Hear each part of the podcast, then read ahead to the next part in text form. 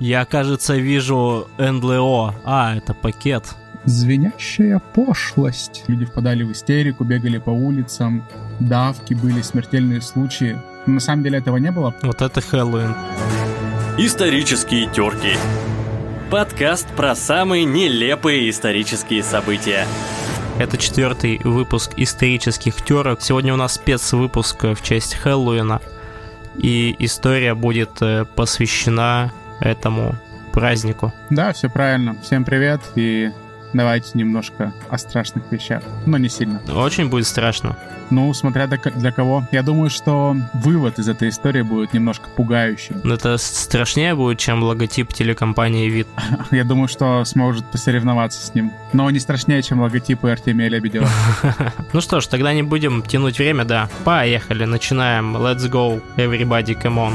Окей. Okay. Ну, в общем, а, изначально мне хотелось для Хэллоуина, для такого вполне а, специфического праздника, найти какую-то историю, которая, знаешь, из разряда а, пранки, которые вышли из-под контроля. Грубо говоря, кто-то что-то решил замутить на Хэллоуин, и это настолько возымело какую-то реакцию, что там пришлось привлекать каких-нибудь военных, полицию и так далее. Но я вспомнил другую историю, которая не менее интересная. То есть буквально пару лет назад, в 2018 году, была как раз э, юбилейная годовщина. Примерно 80 лет с того момента, как эта история произошла. В общем, э, в Штатах в 1938 году, как раз накануне Хэллоуина, э, артисты театра Меркури решили поставить такую часовую радиопрограмму э, по роману Герберта Уэллса «Война миров». Слышал о таком? Да, конечно, но я о романе не слышал, я фильм смотрел с Томом Крузом.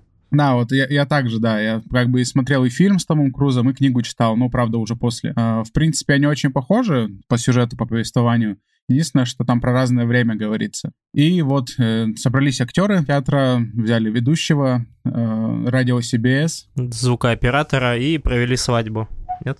Не такая история? Да, ну, по, привычке. Но это если проходило где-нибудь, где-нибудь в Тюмени происходило все закончилось бы именно ведением свадьбы, скорее всего. Да, ведущий объявил, что сегодня там целый день будет в эфире аудиокнига онлайн, грубо говоря, и предупредил, что это будет именно «Война миров». Потом начался концерт, и его резко прервало такое резкое включение новостей, но это был отрывок из книги, по сути. То есть начались новости о вспышках на Марсе, то, что что-то происходит, потом какие-то комментарии ученого и так далее. И дальше шло повествование уже по книге. То есть в прямом эфире заявляли, вот в данный момент мы видим вспышки на Марсе, готовьтесь к беде.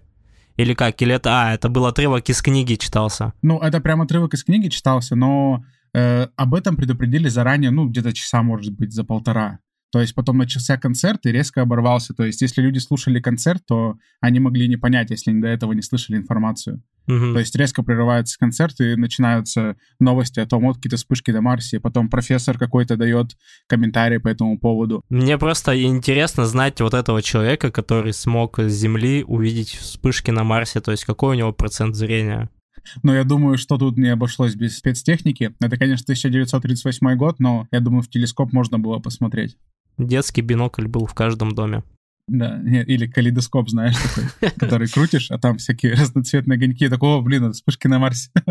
Вот, и дальше шло повествование по книге, и говорилось уже о том, вот, марсиане высадились, пошли эти большие жестяные коробки. В общем, кто не смотрел или не читал, э, внимание, спойлеры.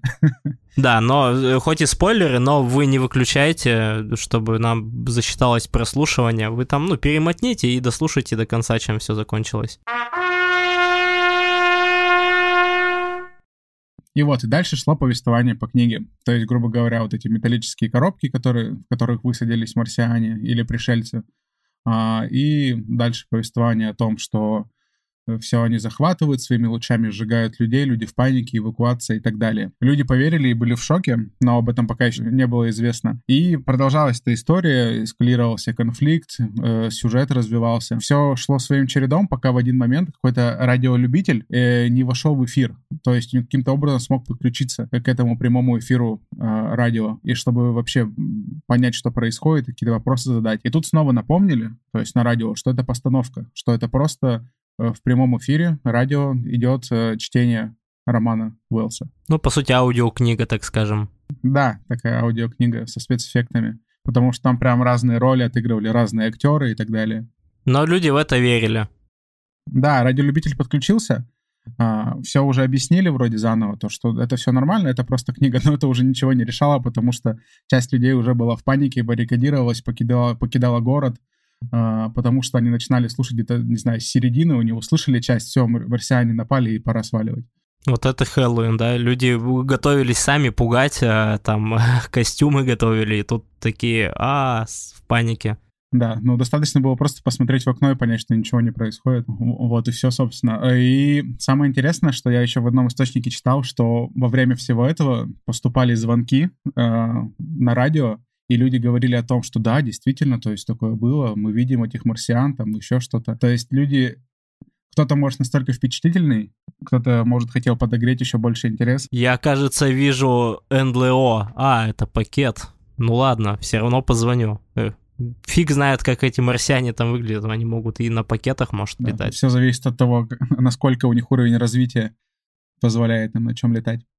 Или, прикинь, короче, а, в зоне 51, где по легендам хранятся различные НЛО и разные секретные объекты военные, марс, марсиане, которые там сидят, узнали, что, что нападение идет, такие, блин, пора сваливать. И действительно улетели, и в этот момент их увидели люди и начали звонить на радио. В общем, э, все-таки они дочитали главу э, в онлайн. Людям потом снова донесли что-то постановка, но люди уже, большая часть вместо паники уже были в гневе. То есть они кучу гневных писем написали, кто-то хотел подавать в суд, ну, из-за такой ситуации. Угу. Хотя их, в принципе, предупреждали заранее. И на следующий день, что примечательно об этом, написали все газеты практически. То есть в прессе писали, что люди впадали в истерику, бегали по улицам, давки были, смертельные случаи. Но на самом деле этого не было, просто газетам это было выгодно, потому что для прессы радио был конкурент, и он угрожал СМИ, то есть СМИ могли исчезнуть. Как, как интересно, сейчас вообще газеты выживают. Но, по сути, можно назвать это первой попыткой э, спекуляции информацией. Это скорее какой-то социальный эксперимент, что ли, насколько легко завладеть сознанием людей. Ну да, к тому же это был 38 год. А люди были очень впечатлительны, если еще за несколько десятилетий появился когда кинематограф, и первая была сцена из фильма, где на людей ехал паровоз, и там э, ковбои реально начали стрелять э, в этот паровоз и разбегаться. Да, ну, в экран, в экран, да-да-да. Вот, и люди реально впечатлительные. Если бы э, на тот момент у них появились компьютерные игры, я бы не знаю, что с ними стало.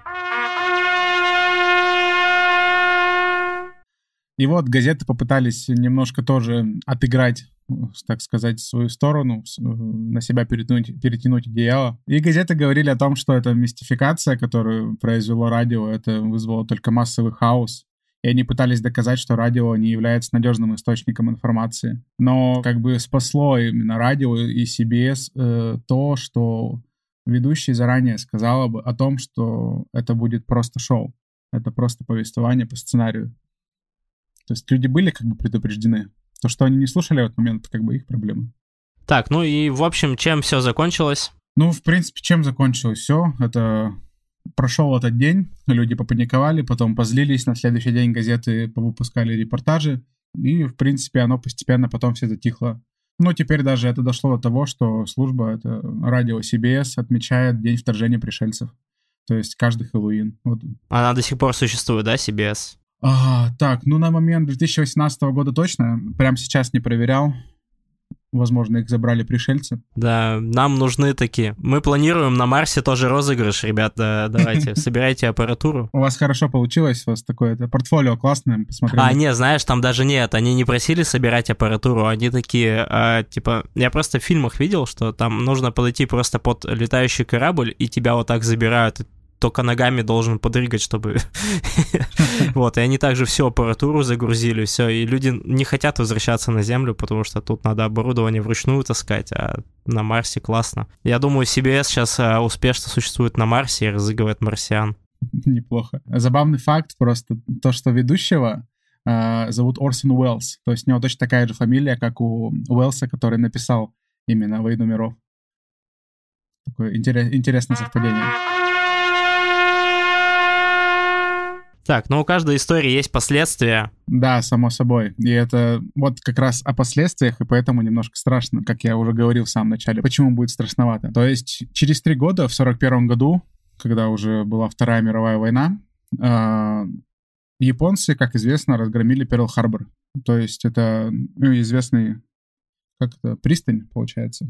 Это порт, по-моему, был, ну, база, военно-морская база, которая в случае, ну, там обычно такие базы нужны mm-hmm. для того, чтобы мобильно реагировать на какие-то вторжения, то есть, ну... Ну, в общем, я помню, что там было много самолетов, я смотрел фильм, и там что... Кстати, там играл Том Круз, нет?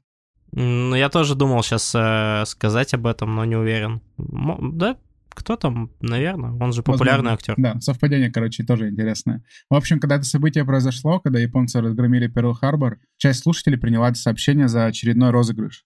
То есть они тоже снова подумали, что это пранк, несмотря на то, что уже как бы идет Вторая мировая война. И они услышали это по радио и такие, а, ладно, прикол какой-то. То есть вот одно из последствий с другой стороны, как бы э, то, что люди не поверили в нападение на Перл-Харбор, то есть, ну тут какой-то именно стратегической военной угрозы не было, потому что военные все равно по своим каналам, а, то есть, ну гражданское же население никак не принимает участие в войне и для них информация о нападении на Перл-Харбор, ну, то есть какой-то ключевой роли не играла, не поверили и не поверили, да, то есть, ну, спустя ну какое-то ну, да, время э, стало известно, удостоверились. Вот, и было бы хуже, если бы э, по этому радио передавали для военных информацию. И они такие, да кого, чё, опять нет, Томми, сиди на месте и успокой своих солдат. Да. И, кстати, этот же спектакль э, попытались повторить через какое-то время в Эквадоре. И тоже также по радио начали это все оповещать. Но в Эквадоре, видимо, народ более впечатлительный, потому что э, паника привела к человеческим жертвам. То есть э, люди абсолютно обезумели. А, кстати, там даже, по-моему, не предупреждали заранее, а просто в эфир ворвались и начали читать роман Уэллса. Это, наверное, из-за этого еще настолько такую сильную реакцию вызвало. А когда... Да. И люди, когда выбежали на улицы, они поняли, что это все прикол, пришельцев на самом деле нет, они просто разгромили радиостанцию. Но и, и при этих событиях погибло даже несколько человек. Ну, там шесть человек погибло от этого. То есть настолько бывают последствия тоже печальные. А э, судьба людей, которые решили зачитать вот это, ну, так скажем, разыграть людей, известна? По-моему, владелец или ведущий радиостанции, ну, тот инициатор, кто это придумал, по-моему, даже ему пришлось бежать из страны. Я подумал, если честно, что владелец радиостанции на самом деле не выехал за границу, а его похитили пришельцы. Ты слишком много знал Билли. Да. Ты рассказал о нас всему Эквадору. Ну, вообще история поучительная и очень актуально в наши дни, потому что доступ к информации есть у каждого, и практически каждый сейчас является, наверное, и производителем какого-то контента, и информация распространяется ежесекундно от каждого из нас. И хотелось бы, чтобы эта поучительная история, наверное, была уроком для блогеров, для работников средств массовых информации, что с массовым сознанием все-таки шутки плохи. Э, конечно, это все может минимум закончиться судом, как э, закончилось в Америке. Там, по-моему, они подали в суд на эту радиостанцию, и был выигран всего лишь один иск, а, который выиграл человек, который, убегая от пришельцев, повредил себе ботинки а, да, или да, штаны. Да, точно. Да, он все ботинки, по, по ему, э, он требовал компенсацию за эти ботинки. Видать, хорошие ботинки у него были, ему было обидно за них. Вот, но это может, в принципе, и привести к более серьезным последствиям, э, как в том же Эквадоре, но... Эта история как раз показала, как можно манипулировать людьми, манипулировать толпой, особенно если у тебя большая аудитория. Ну и как вывод, наверное, всегда проверяйте информацию, даже если э, она может повернуть в панику и говорится из каких-то, возможно, официальных источников или из крупных. Ну и давайте, слово, слово дня давайте закрепим, факт-чекинг. Это проверка информации на ее достоверность. Да, и как э, говорит Никита Михалков, если я что-то говорю, не обязательно, что я должен это доказывать. Но, увы, ребят, надо доказывать. Нам нужна достоверная информация, нам всем. Звенящая пошлость. Э, это был четвертый выпуск подкаста «Исторические терки», спецвыпуск, э, посвященный Хэллоуину. Вот, а основная мораль, всегда проверяйте информацию, вот, не стоит верить, даже если это проверенные источники массовых информации, потому что вы можете просто не до конца в чем-то разобраться, и э, последствия будут э, не всегда приятные, поэтому лучше, если что-то происходит шокирующее, лучше до последнего разбираться в ситуации, чем поддаваться на какие-то э, провокации. В общем, просто проверяйте информацию. Исторические терки. Подкаст про самые нелепые исторические события.